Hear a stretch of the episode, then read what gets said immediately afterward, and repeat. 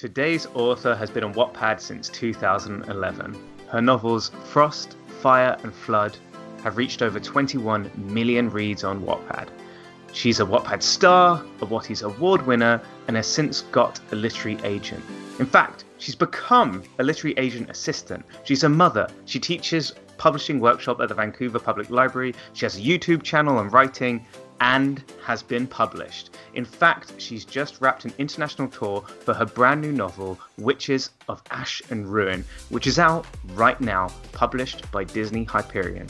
This book is a sweeping, mesmerizing story of dark magic and brutal mythology set against a backdrop of contemporary Ireland that's impossible to put down.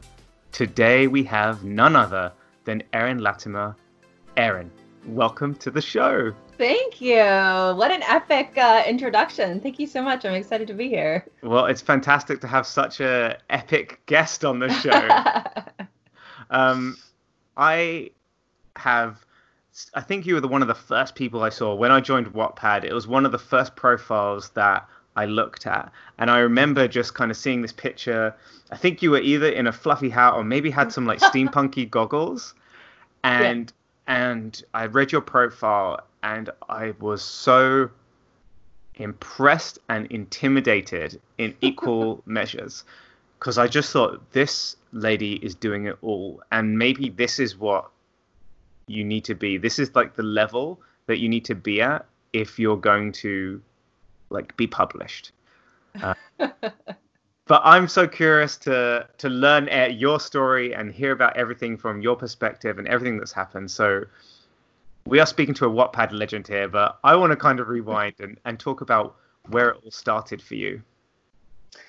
Okay, well, if we're gonna go way, way back, uh, from, the as, from the very beginning, um, as as we we mentioned a little bit um, before we started recording, um, a, a, lot of us got our start kind of lurking in libraries um, every weekend, and I was really lucky to be homeschooled. Um, and I was homeschooled up until grade, I think I went to grade 11 for school. And that was the, my first experience with actual school. And before then, it was kind of just like I was this untamed wild child running around. Um, and it was just tremendously fun. And, you know, a while ago, my mother actually phoned me and was like, did I like did I cause some kind of damage homeschooling you? Like do you feel that you didn't get the experience that other kids got? And I went, "Oh my god, no. Like I the only reason I am a writer right now is because my curriculum, quote unquote, was reading. Like that's all I did for some year. I think grade 10 literally all I did was read book after book after book. And that's I feel really strongly that's how you learn what good writing sounds like. That's where you learn your voice. Um, and absolutely, I had just all, you know, free days of running unchecked around the my little local library, and I basically lived there. Um, and it was a magical place. I just uncovered like, you know, so so many of my favorite book series that were just had such a strong influence on me and my writing were discovered in those days. I'm so curious. what are some of these favorites? Oh my gosh. Um, I really, really loved uh, the Redwall series. I'm, I'm literally familiar? was I was just writing down my own, and the first thing I wrote was Redwall. Um, yes. Yeah, epic series and so long. I actually own most of the books. Um, and I actually grew out of them, and he was still writing them by the time that I had stopped reading them. I think I have like 15 of them or something on my shelf. Um, and I think he's still writing more. I also read later on the Animorphs series. I read a bunch of those.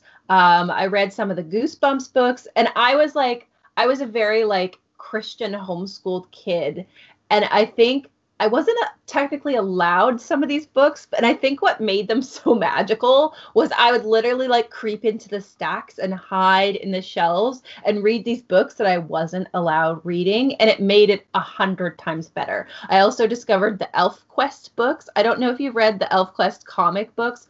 Oh my gosh, uh, they're ridiculous, and I loved them, and they're absolutely not for children. One of the librarians had put them in the children's section I think because they're comics, they're graphic novels. Um, and I discovered these as like maybe like a thir- 12, 13 year old kid who was like super conservative, super Christian. And I remember opening them and seeing just like a full spread picture of two elves doing it.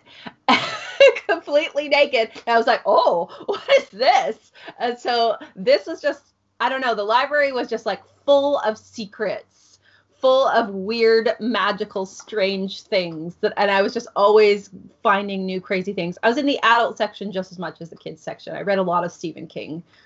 Um, so yeah, I don't know. I love the library. I still love the library. and and you've you kind of given back because you're teaching a course in the library or have taught one, right? Yeah, I actually taught um, quite a few courses at the Vancouver um, Public Library. Um, I've taught a couple on querying um, because I used to be. I, I, have since stopped because it was so time intensive, um, and I'm full time writing right now. Uh, but I was a literary intern for A plus B Works for a really long time, uh, which meant just kind of going through queries and pulling out the ones I liked and sending them on to the literary agent I worked for. That was a really fantastic experience because it really taught me how to write um, what's called a blurb or pitch for my books, because um, that is still something no matter how many times you're published that you still have to do. You know, I get people on Wattpad that are like, "How do I write a blurb?" But I'm like, "This is the one of the things that you have to learn how to do." No matter what you want to do, if you want to self-publish, if you want to indie publish, if you want to traditionally publish, you got to learn how to write a blurb. Uh, so that was reading queries all day. That was something that really, really helped with that. Uh, so it was a great experience. So you went. So you went back. You went to regular school in grade eleven. Yes, eleven and twelve. What was that like? What was it like stepping in the first day? It was weird. I shouldn't say regular school. I like my entire school career, so to speak, was a weird weird thing.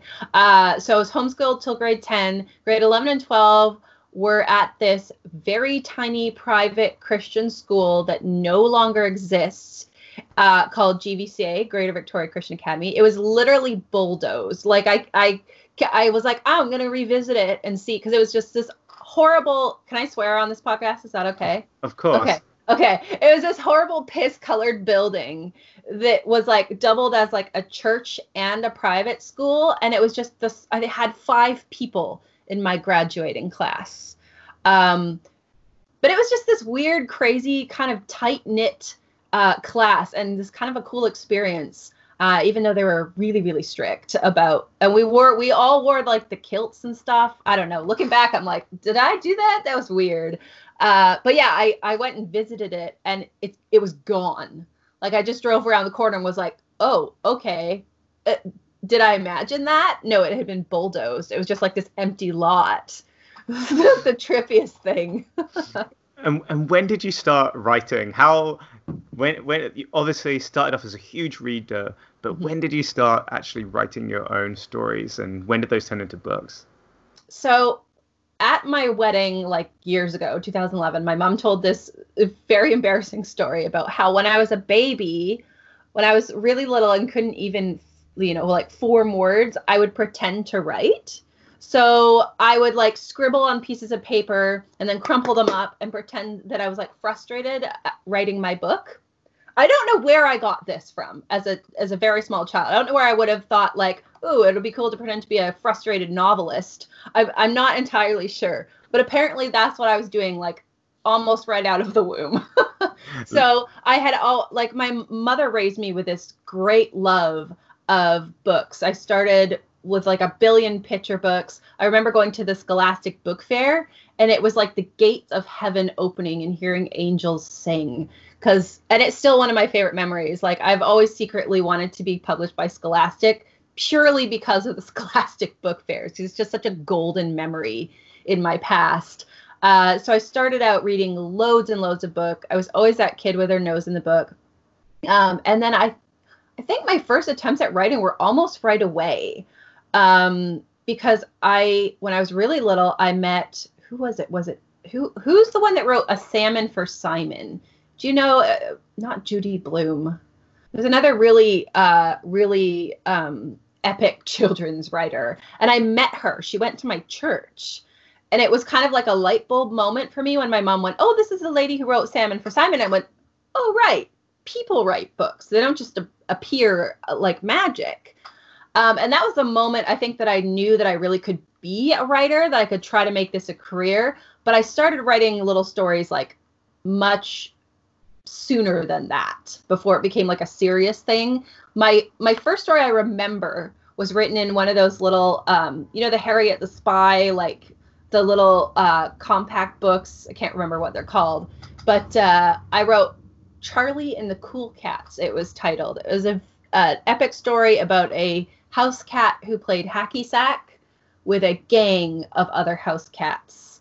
Uh, yeah, so that was my my debut uh, when I was like I don't know nine or ten or something. Uh, so I started out very very young, and I and I didn't start taking it absolutely seriously until I was about uh, I don't know 17 or 18 when I started to write short stories and try to get them published. That was my first foray into like attempts at publication and needless to say that didn't go well. I've always been terrible at short stories. I don't know uh, why i got it into my head that this was the way to get into publishing. I don't necessarily think that's wrong but it was wrong for me.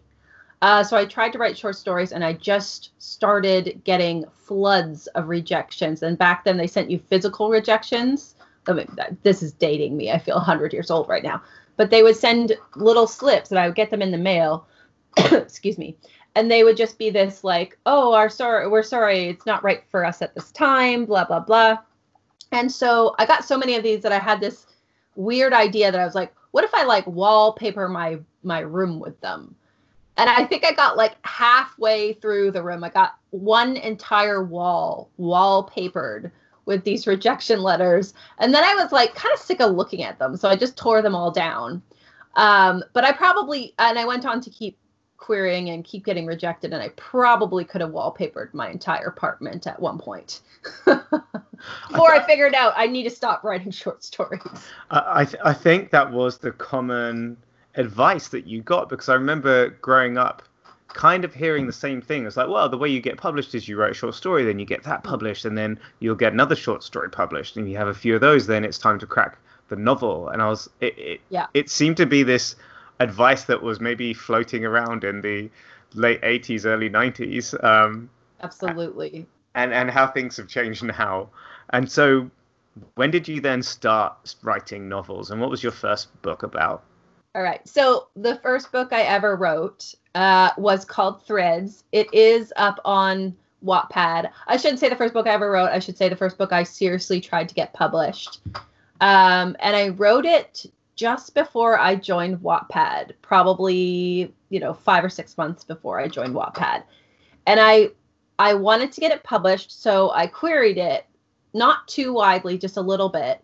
Um, and I got quite a few rejections. And then, and I always remember this because it was the most nerve wracking thing. I pitched it to an agent at a conference. And that was my first time ever interacting face to face with an agent, and it was the single scariest thing. She was very, very nice, um, and she's one of the like the top New York agents now, which is hilarious now that I think about it. Um, and she rejected me very nicely, not to my face, thankfully. Uh, but looking back at that uh, manuscript, it you know it wasn't ready, um, and I'm very glad that I didn't get it published. but it did go up on Wattpad, and I did uh, at the time I connected with Rebecca Sky, who is also another staple of Wattpad, as you know. Um, and I had put an ad on Craigslist, and she loves to tell this story. She loves to say that I picked her up on Craigslist. It's her favorite thing. You're nodding because you know she has told you the story before. Uh, so I put an ad on Craigslist for a writers group because I had just moved and I wanted to meet some fellow writers. And it, you know, I got a couple of people coming, but it kind of ended up falling apart. And so I thought, you know what, I'll leave the Craigslist ad up for one more week and then I'm taking it down because I don't think this is working. And just before I took it down, I got another email from another person that wrote YA. And I was really, really excited. Oh my gosh, someone else who writes fantasy and YA because I hadn't been able to find anyone local up to that point. And so we met in a coffee shop and we kind of just hit it off. Um, and I was really into querying at, at, that time and really driven, and she hadn't really uh, known she could do that even like she hadn't really like fully embraced the idea of like let's go for this let's try to get published let's query literary agents and i had never heard of wattpad and she was very excited about wattpad so it was this weird exchange and it was kind of like fate from that point on. We are still best friends. We are still in a um a you know this little group of writing people uh we call ourselves the the writing coven. Uh, and we would obviously not, not now because it's you know the plague, but we would usually get together like once a week, and we would have these writing sessions and these gab sessions about how publishing and writing is going, and it's a major support system for me. Um, she's one of my best friends, and so having this weird, um, ex- so having this weird exchange of like she's now she's now published because I got her into querying, and I've had this amazing experience with Wattpad because she got me into Wattpad, and so yeah, it was just uh, you know everything good. Thank God I left up that Craigslist ad for one more week, right? but it also shows that you were putting yourself out there. You know, um, you were you were making moves in the community. You were trying to build a community or connect with other writers in your area. Mm-hmm. You talked about going to writing conferences. You'd you'd spoken to a literary agent. You already got your head around around the process that you kind of have to go mm-hmm. through to have a shot at this. Um, so you'd gone through so many steps and put so much energy out there that it was do you would do something really fantastic to come back to you, which came in the form of the of, one and only Rebecca. Rebecca. yeah, yeah. but that's really cool, and this now leads us to the Wattpad part of your story. Where and what was it? What was it like for you when you first started sharing your book on Wattpad? So I'm, I'm guessing at that point you'd shared it within sort of right with writers that you'd met, or just straight to professionals. I did not really know what a beta reader even was at that point. And that was part of the problem, right? Um, so nobody had really read this book, except I did have a um, an editor that had been like looking through for like really basic things like spelling and grammar. Uh, so she helped me quite a bit at that point in my writing journey. Um, but you know, that was another point of inexperience uh, in that I would never advise anyone to hire an editor at that point in their career. Um, and thankfully, she was like a family friend and gave me a tremendous discount. Um, but that's not necessarily needed that point at that point. And finding writer friends both through the Wattpad community and through Rebecca and that type of thing also was what helped me realize, okay, I should be, you know, working on my craft sort of independently on on my own right now. I don't have to pay for anybody to look at my manuscript, uh, and you know, and of course, uh, a lot of other things. Um, learning about my craft, learning about publishing. Um, uh, Wattpad was something that really helped me learn how to give and take feedback. Uh, and it was it was crazy posting threads, my first novel, on there for the first time because, like I said, I hadn't even had a beta reader up until then. I think Rebecca and I maybe swapped a few chapters here and there, but that was really the extent of it. So having having posting having posted a chapter at a time on Wattpad and having people interact with that was really cool. It was this really surreal feeling. I'm like, people are actually reading my book. People care about the characters. Um, and it was it was really my first um, exposure to other people receiving my work and translating it how they were going to interpret it. Because that is a huge part of being published is how people are going to receive your work and what they're going to how they're almost going to deal with it so to speak. Um, people will come up with wild things both good and bad of how they're interpreting your work. And you'll just sort of be sitting there like wait what? I didn't mean that when i wrote that character or, that's not what i was trying to say when in that chapter. But that's how that person has interpreted it through the lens that they're looking at things. And it is a huge vital thing that you that is so important that you learn how to deal with that with other people processing your ideas um, and your narration, right? Um, a Wattpad really teaches you that. Uh, and that's one of the things I always say, you know, like I never see that listed as a benefit of Wattpad, but which I find strange because that was one of the things that I think benefited me most, not just like how people interpret your work, but also you know, Wattpad has been great for the most part. People are so positive, but you still do occasionally get a criticism. Sometimes it's very valid, sometimes it's very thoughtful, and sometimes, you know, you get the little more trolly ones here and there. It's not like YouTube. Wattpad, for the most part, the community is wonderful. But I think it's still important to to get these types of comments, whether they're valid criticism or they're just like nasty people. I think it's important to learn how to process that um, not just the, the, the important criticism or people interpreting things differently, but like dealing with the nasty comments because you will get that as an author.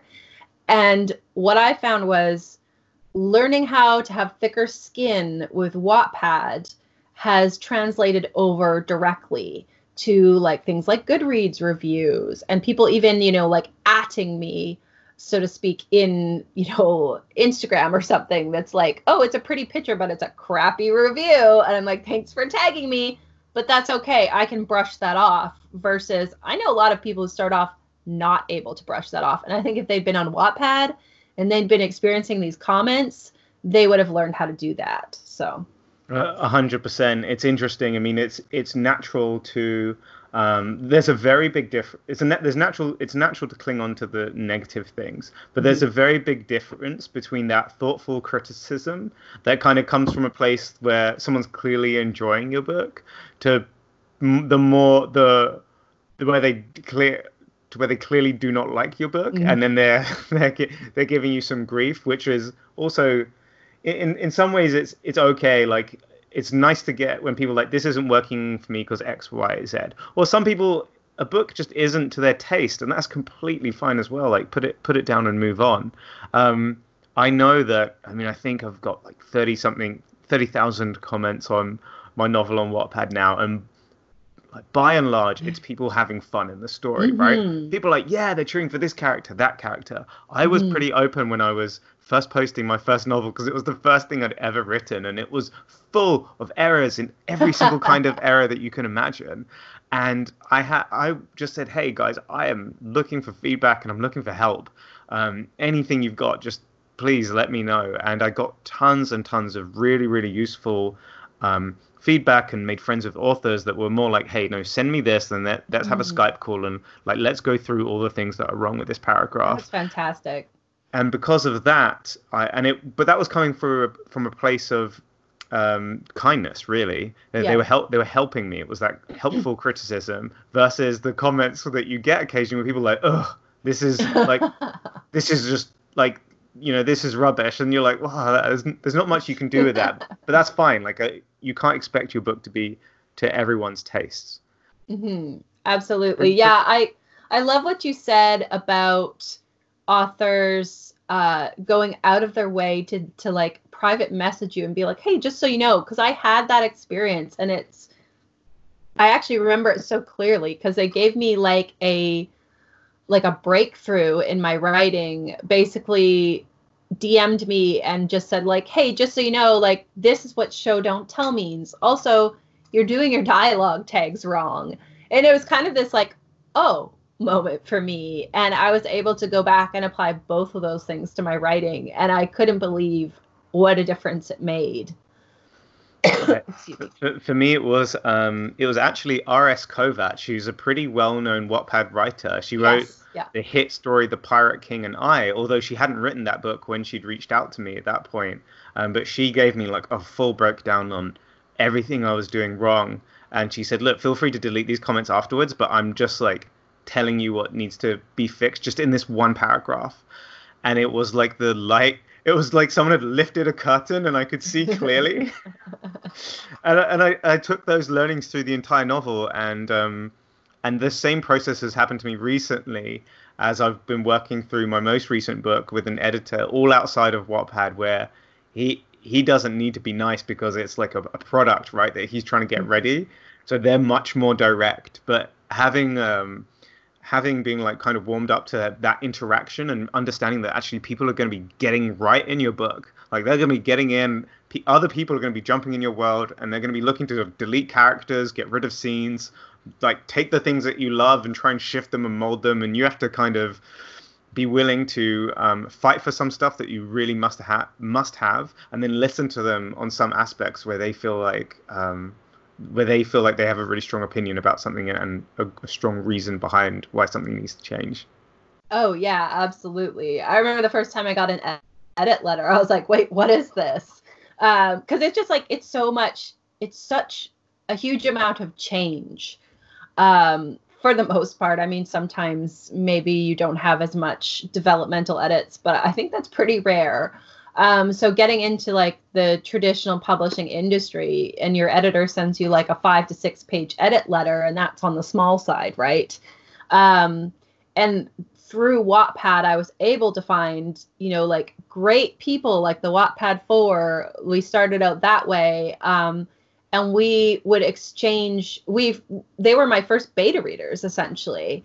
Um, and having them suggest the big changes, the character development changes, you know, like deleting whole plot lines and and characters, um, teaches you how to kind of wrap your mind around major developmental edits because it is you do have to wrap your mind around it like every time i get one from an editor even though i've done this like three times now i still have to like set it aside for a day and just like process it. it it's true. I'm I'm curious. What was was Frost your big hit on Wattpad? Was that the thing that kind of took you to stardom, so to speak? Yeah, it definitely was. It it still is the one that has the most reads. I I tried to figure out over the years what is it about Frost that has just like gripped people compared to like the the rest of my work. Um, and I people really love royalty stories. Like I really think it's like the queen slash princess thing, and then there's like an element of uh, it, it came it the Frozen movie came out.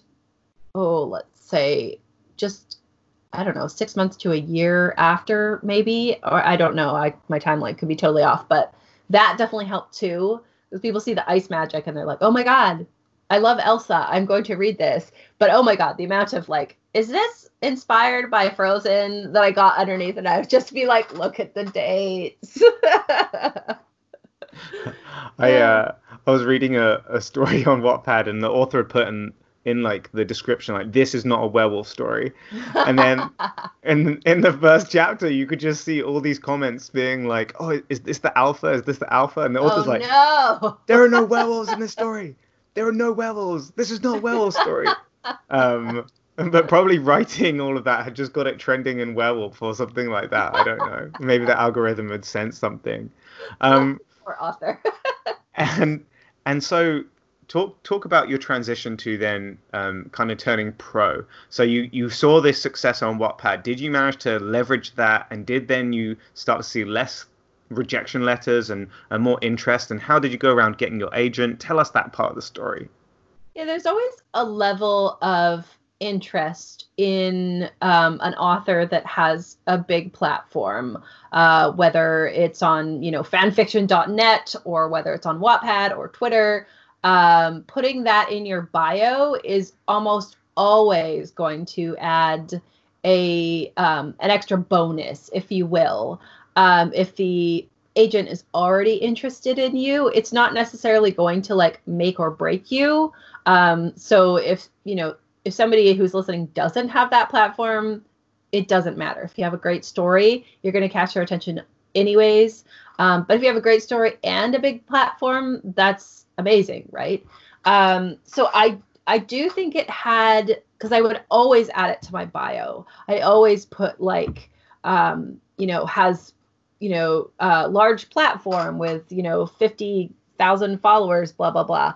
Um, a lot more now, but at the time, you know, it would I was just always just adjust my my query letter. Um, would definitely add my Wattpad platform. Um, and my publisher, actually, Penguin Random House, has actually has it in my official bio. Excuse me, I don't know why my voice is going. Um, it actually has it in my official bio that I have had success on Wattpad, et cetera, et cetera. Um, so it's obviously a selling feature. Um, whether it actually swayed the agent, I don't think so. It really depends on your story, right? Uh, so I initially did actually have uh, my first agent, and the book didn't sell when we went out with that. Um, and that was just sort of a matter of timing because uh, we had tried to sell a steampunk book after there was that huge like peak in steampunk, and then there was, of course, fall. It fell back down, and everybody had bought steampunk books already, and nobody wanted another one. Um, and then I did end up parting ways with that agent afterwards. Um, and then I got my second agent with a completely different book. And through that whole time, I was still writing on Wattpad. I had still put, you know, in my bio, it still had uh, the fact that I was on Wattpad and had an interactive fan base on Wattpad. I did manage to get a second agent, and um, my book, The Strange and Deadly Portraits of Bryony Gray, did end up doing well in the submissions process and sold within 10 days, which was fantastic. Um, and then we ended up um, doing quite a bit of marketing with Wattpad involved. Uh, so that was really fantastic. They definitely helped boost the sales of of that book. Uh, so yeah, my experience with Wattpad is that they do work well with traditional publishing, whether you're doing the indie path or you're doing uh, publishing with a bigger company. Yeah, and and so how has that? Um, is it the same agent then that has uh, sold Witches of Ash and Ruin as well? Talk us through what it was like turning from being a Wattpad writer to then writing professionally and now coming out with your second book. Yeah, uh, she also sold uh, Ash and Ruin, um, and that was that was interesting because my first book, Strange and Deadly Portraits of Bryony Gray, was middle grade. Um, and this is aimed at older teens and adults. So it's a upper YA crossover technically. Um, and it's been a very interesting experience. Um, uh, everything about this book has been chaotic and crazy, uh, which is kind of funny because it's about witches and murder and serial killers um, and angry Irish gods. So I mean, the the idea of it is chaos, and the process has been chaos. So it it matches. Um, so originally, Disney Hyperion bought it, which was fantastic. I had an amazing editor. Um, the process of uh, all the developmental edits and the cover and everything was amazing. I loved all of it. And then I don't know if you saw it in the news of Publishers Weekly, but a couple of months ago, uh, Disney actually sold a bunch of their titles to Little Brown Young Readers. Yes, excuse me. So, Ash and Ruin was one of the titles that was sold. Uh, so that was this.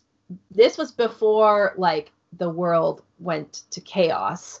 Um, so that was my own little private chaos, and so I, you know, um, it was an interesting transition just before the book was released on March 3rd. It's like a couple weeks before that. Um, that it was then became a Little Brown title, and I had a new publicist, a new editor, a whole new team. Uh, yeah, but they have, and at the time it was like I was freaking out, and all of the authors, the Disney authors, were freaking out because it's a huge change. Um, and especially because my book was coming out in I don't know it was like 14 days or something crazy like that. I was like, what's going to happen to me? Um, you know, our ball's going to get dropped. Uh, you know, because these little brown editors had just had all of these over 100 titles just basically dumped on them, right? To to try to integrate into their already busy schedule. Uh, so it was really scary, but it actually ended out ended up going really well. Uh, Little Brown has handled it with just the most incredible amount of grace. Uh, my new editor has been fantastic. Just from the, we haven't had a lot of interactions yet, just because the book is already out. We haven't started on book two yet. Um, my publicist has like they still sent me on a tour, which you mentioned before. So I hit like five cities in five days. Um, my publicist was fantastic the whole time. He was in touch with me. Um, so everything went incredibly smoothly up until the point where a plague literally hit. Like day five, and it was like things were starting to shut down. Um, and so I flew back home and I had one last stop. Uh, sorry, two two more stops, uh, Comic Con and another signing, and those got canceled because of the plague, the literal plague. Yeah, so I just like it was just it's been a crazy wild ride. Um, but I've had a tremendous amount of support from like people on Twitter and the LGBTQ community has just supported this book. Like it's about sapphic witches, and people were so excited about that. Um, and I I've just had such amazing support um, from a lot of women. A lot of women are pumping this book up, and I'm just I'm so grateful and so happy. Um, because it's a very female centric book and to just have women embrace it has just been like it, it, I have goosebumps talking about this. Um, it makes me it makes me want to tear up. Um, but they've been so supportive and so amazing, and just sharing it. I have these readers that are just so excited that their friends are probably sick of hearing about my book. Um, but I, I, love it so much. So the yeah, it's been a wild ride, but um, really weirdly great so far.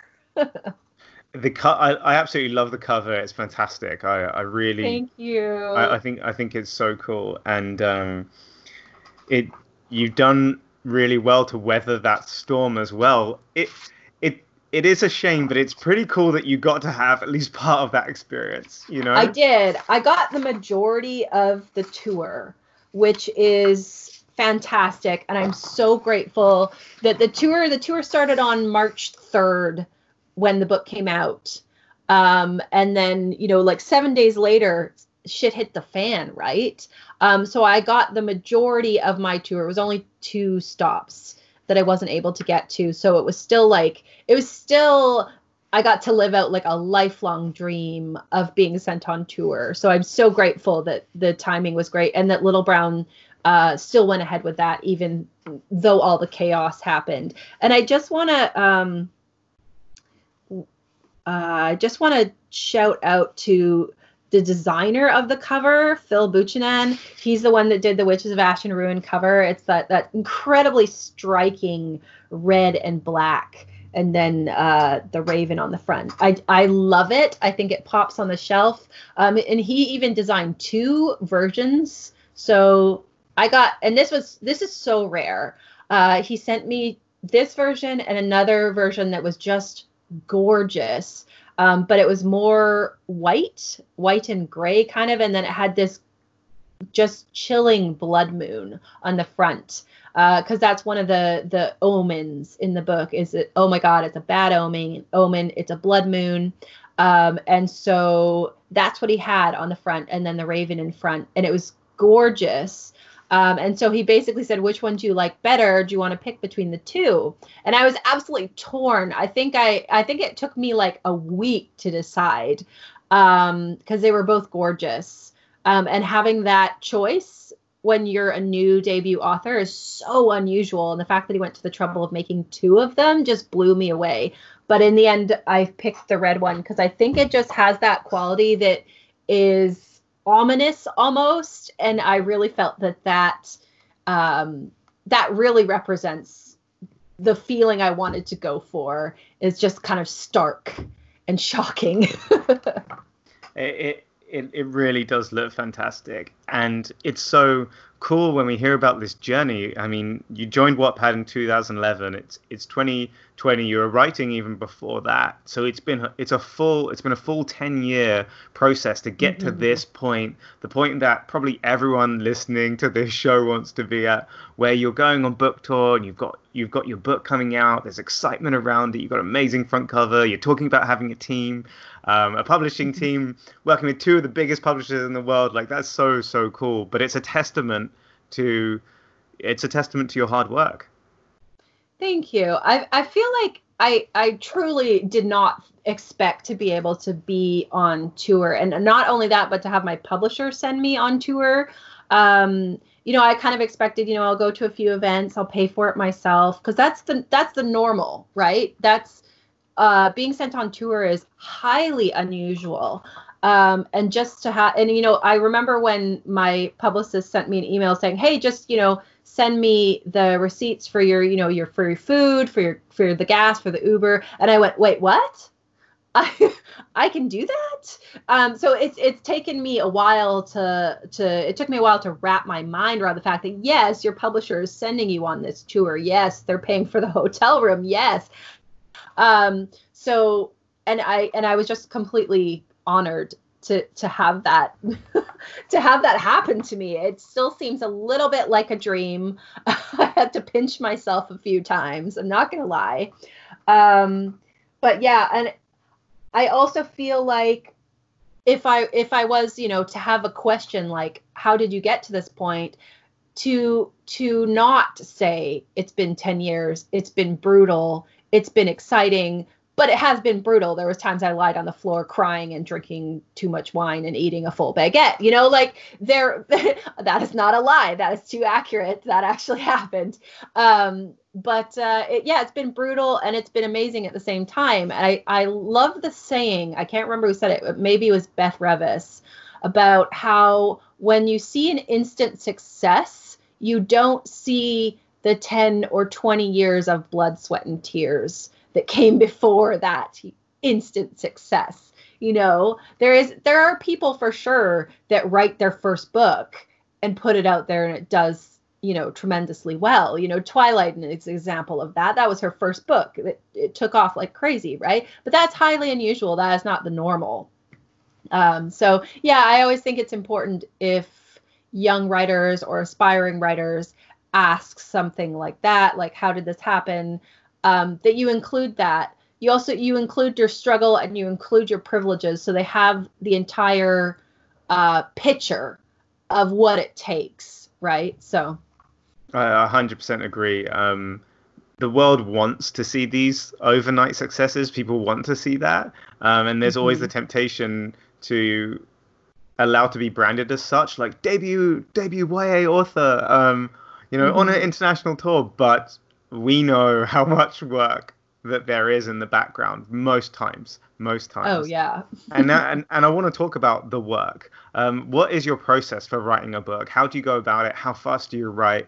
Tell me how you get this stuff done because we have to talk about the stuff that happens before the book tours before the publishing and that is right. um, often i call it bum in chair typing time. Absolutely. That's so a how, great way of describing it how do you what's your process? What's your writing process? Uh, so my process is a little bit insane. I don't necessarily recommend it to everybody. I always think when you listen to how someone talks about their process you should always uh, take it with a grain of salt and figure out what works for you as a writer because everyone's going to have different writing styles.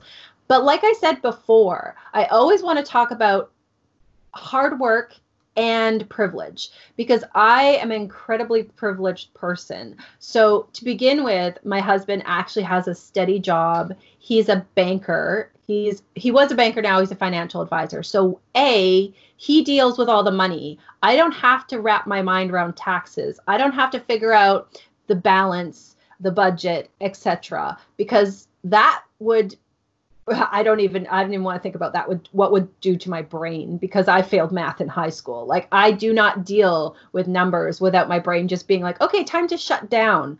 Uh, so we're pretty much complete opposites, and that works really well for us. But it also means that he has the financially stable job. I don't have to worry about that. What also happened was that he gave me uh, part. I only had to work part time.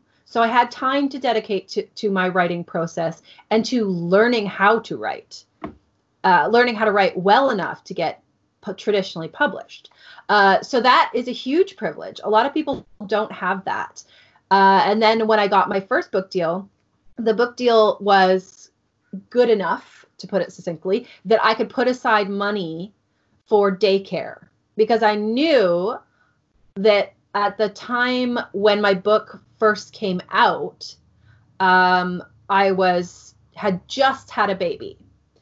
Uh, so, and the way that publishing works, if a listener doesn't know, is that you get your advance to begin with, and then you get a certain amount of money once you deliver the edits and then you get a certain amount of money once the book is actually released on your release day so the chunk of money i got on my release day went straight into the bank account labeled childcare because i knew to me having my child being a stay-at-home mom was not acceptable to me i needed to be able to write full time because uh, like i said this brings me into my process, which is a little insane and may not work for everybody because I get done 2,000 words a day at least if I'm drafting.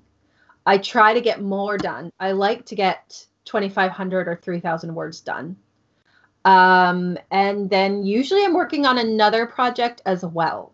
So I'll draft two to 3,000 words a day and then I will be plotting something else I, I don't like to be drafting two things at once because I find that my mind doesn't switch well between those. Um, but I usually am at least working on two projects. And I also am the type of person, and again, I don't necessarily recommend this, but I work through anything. Um, like I have OCD and anxiety, and I would still push myself through that. Like I would be having a full on OCD attack and still write through that. Again, don't recommend that, but I for some reason I do. Um, and you know, like I got I got corona. after after my trip, I came home and I was insanely sick with what I'm 100% sure is the coronavirus because I fit literally all the symptoms. I wasn't able to get a test because they they're not testing in BC unless you're a healthcare worker or an essential service person.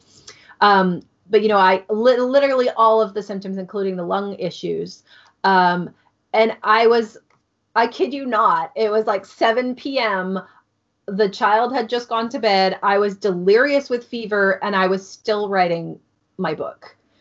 Because I'm like, what else am I going to do? I could sit there and watch TV, but I, I don't want to. I want to write this book. So the book I have right now that is I'm currently editing it and I'm going through it and I'm like, okay, this this paragraph may have been when I was delirious with fever. Um, so yeah, I I do I do write like nonstop, and I and I have friends that will be like, "Oh, but you draft so fast," or "You're done a book in a month," and like, "Oh, I wish I could do that." And I I I don't think that we're all built like that, and I don't recommend it. You know, like um, what's her what's her face? The lady that uh, she's a romance writer, and she's even crazier than me. Oh, uh, Nora Roberts. No, Nora Roberts. No. Oh, Danielle Steel. That's her name. So she released this article a while ago how she writes like 12 hours a day or something like that, nonstop, and only sleeps four hours a night and eats like chocolate bars and toast. And people were like sharing this article and saying like oh this is insane. We shouldn't pressure people into this. This isn't a healthy way. And i i agree that it doesn't work for 99.9% of the population but apparently for danielle steel it works great because she's she's doing great right? Um, so i always say take everyone's process with a grain of salt. Um, and especially for somebody that has mental health issues um, if you need to take a break because you have anxiety or you have a depression and it doesn't work for you to write through it for do not try right? You have to do what's healthy and what's right for you. So i always because my process is kind of crazy i always in- include the little disclaimer uh, you, have given some amazing um, that that is an intense process but i love it um, I, th- I, think if you're getting if you can get to that amount of drafting per day, then that's something very special. All of a sudden, everything just starts to happen really, really quickly, and you can start to get more and more novels out. Um, mm-hmm. As long as you as long as you have that time to plot and spend time right. in the world as well, I think I think Absolutely. that's I think that's really important as well. It's like time spent in world, um, time spent in your universe, like mentally thinking about it, is mm-hmm. something mm-hmm. that I think is very very important. It came up on Fallon's podcast, which was the last one, where she'd talk a lot about how she'd use this dead time to daydream in her world. Mm-hmm. And so that then, um, as soon as she could sit down, she could get it all out because she'd spent all of that time thinking up about what was going to happen. Um, Absolutely. So even when you have that that quiet time, you can, uh, like you say, if you're feeling if you're feeling it, you don't have to just scroll Instagram, right? We're right. writers. We're writers. Exactly. Like it's everything that we need is happening up here, and I'm tapping my head when I'm saying that because our, our, job is to be creating. As long as you can, as long as you feel like you can do it and you feel like you're up for it. Um, and I think uh, it's it's it's crazy how much how many times I can just sit and wait, and people be like, "Oh, are you bored?" I'm like, "No, we do not get bored." like I, this is perfect thinking time for me. I am deep in the political system of my next book. Like I'm Absolutely. I'm I'm imagining this epic battle scene right now. Like I'm fine. Um, I'm looking forward to writing what I'm thinking. Um, which which is which is cool and it's probably again like you talk about privilege kind of the blessing of being a writer as well is that we have these imaginary imaginary worlds that we can't wait to flush out and and build for our readers right? That's our job. That's what we're that's what we're doing. That's what we love to do. And probably I'm imagining as well when you get into these big sit down sessions of 2000 3000 words like time gets pretty slippery when you're in the middle of that mm-hmm. right oh yeah definitely i i um i'm one of those writers that really covets the the the zone quote unquote and you can't see me but i'm doing finger quotes um yeah i've and i've only hit the zone uh, like a handful of times like truly hit it where I look up and I'm like, oh shit, I've ri- I've written three thousand words and forgot to eat. Um, and then you don't know what time it is. I actually missed meeting a friend for coffee at one point, and she phoned me like, "Where are you?" And I was like, "Oh crap," because I had gotten into the zone and I didn't know, you know, what planet I was on essentially. Um, and I'm always kind of chasing that feeling, not because I want to abandon my friends at coffee shop, but because there's no effort in that if that makes sense like you are fully immersed in your wor- worlds you are fully immersed in the words you're writing in your narrative um, and that that's that's definitely a high i chase all the time um, and i have musician friends that do the same thing. Uh, rebecca sky's husband actually is a musician and we were having this conversation because uh, he was talking about like uh, kind of like hacks, like how to get into it. And, you know, some people will like exercise really hard and then like drink a cup of coffee. And you know the caffeine hits the brain after your body is tired and you get like almost like this buzz. And then he's like oh and then i can get in the zone. And i'm like okay i have to try that. Oh no wait i don't jog. Uh, so i gotta figure another way to get in the zone. But yeah i love that experience. It's just like kind of like this pure untapped well of creativity that you manage to um, to tap into. Absolutely. It's like it's like you step across almost into a different place and then sometimes when you go back and you're rereading your novel you're like who wrote this? Yeah. Well who wrote this? This is this is great. Um and and something I, I a quote I read recently um, and I think it was by Margaret Atwood was said that well I can't remember the different when I'm rereading my manuscript I can't remember which of the words which were really, really hard to write mm-hmm. and which are the words that came easily. And so while it's true that sometimes getting in that flow state really gets some beautiful stuff, at the same time, sometimes you've just got to sit down and hammer mm-hmm. it out. Mm-hmm. Absolutely. And it's funny because I was going to say something about this with my like two to 3,000 words a day because it's like sometimes I have a novel that will just, it just all comes out and it comes out easily. And I'll easily hit two to 3,000 words a day. Um, and then sometimes I have a novel that is brutal and it's like pulling teeth and I will maybe get 2000 words a day and that's that'll be lucky right um, so I really think it depends like project yeah. to project but I agree like when I when I go back and I read that I cannot tell the difference mm-hmm. yeah it's it's the same Every book so. is a every book is a different journey. Every book Absolutely. is a different journey, and and you you think it's not, but each book is different. But we just have to try and create these processes that we can fall back on that work for us, that are tailored for us, and we have to kind of hope uh, that those we have to sometimes just rest on our system to allow mm-hmm. us to to carry through these kind of um, through these writing journeys that we have to go on.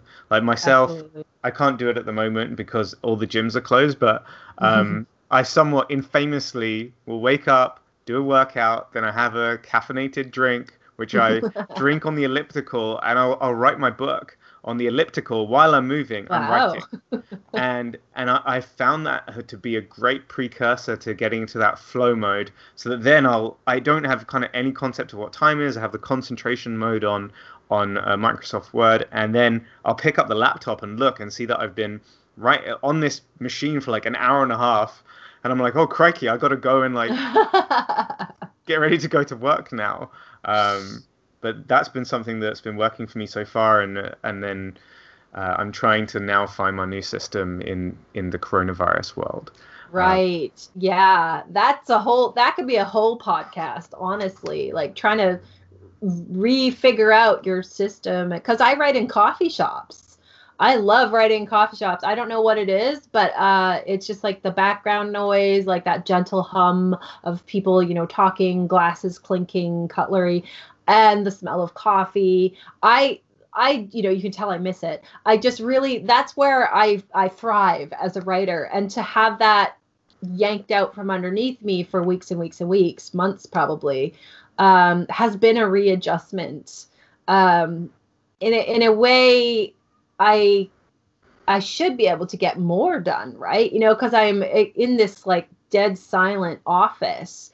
Uh, but it, it really is kind of a uh, a new thing to adjust to, and I, I I use this app called I think it's called Coffitivity, um, where it, it is kind of like that uh, the sound of a coffee shop around you, and I kind of I like it. I really like it. It's weird, but I like it. Uh, you have to find the right one so you don't get that like weird obnoxious laughter in the background or something. There's like a couple different ones. Um, but yeah, you can get that, or you can get like the Hogwarts houses, like oh, you're in the Slytherin common room studying slash writing. Oh, and that so sounds those are really good to me. cool. yeah, yeah, you can get like ASMR type things. So I'll use that because I I can't have dead silence. I think I don't know why, but I get distracted if I have dead silence, which makes no sense. But No, it does. It, it, it I think it's good to have something in the background. It's what we're used to. I've got my Mhm. my last couple of questions here. So I guess we this whole episode is packed full of amazing advice um, for people on their writing journey. Uh, you had to have one piece of advice that you'd give for uh, people just writing, uh, starting out. What would it be? ooh, just one piece of advice. That's hard. Um, probably read as much and as widely as you can, and reread your favorites.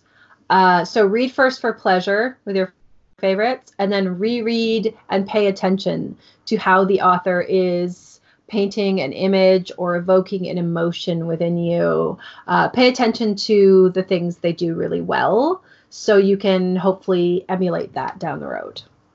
Amazing. And who who who should we have on the podcast next?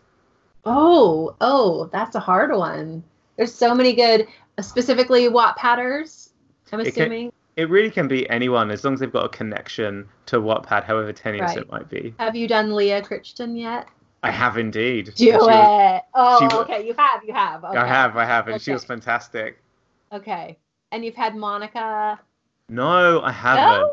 Oh, have Monica on. Amazing, She's fantastic. She's such a gifted writer. Amazing. Yes. Awesome. Give Awesome. her, Oh, give she can give your audience all of her best writing tips because she's just very talented. Her prose is beautiful. Incredible. Erin, thank you so much for being on our show and taking this time and giving everyone um, all of this brilliant, brilliant advice and sharing your journey with us. Like, it's so inspiring um, to see where you've got and how you've got there. And, and just really, it's been like an ode to determination, not giving up. And now you're there. It's like you're. You, you're in your stride, and I think you're going to do some really great things. Oh, thank you so much. And thank you for having me on. This was a lot of fun. Absolutely. And for everyone listening, um, you can find more about Erin at www.elatimer.com. You can find her on Twitter at elatimerwrites. Uh, she's on Wattpad as elatimer. Tune into her show on YouTube uh, uh, as the Word Nerds.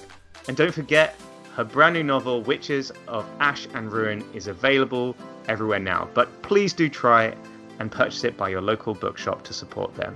Erin, thank you so much. Thank you.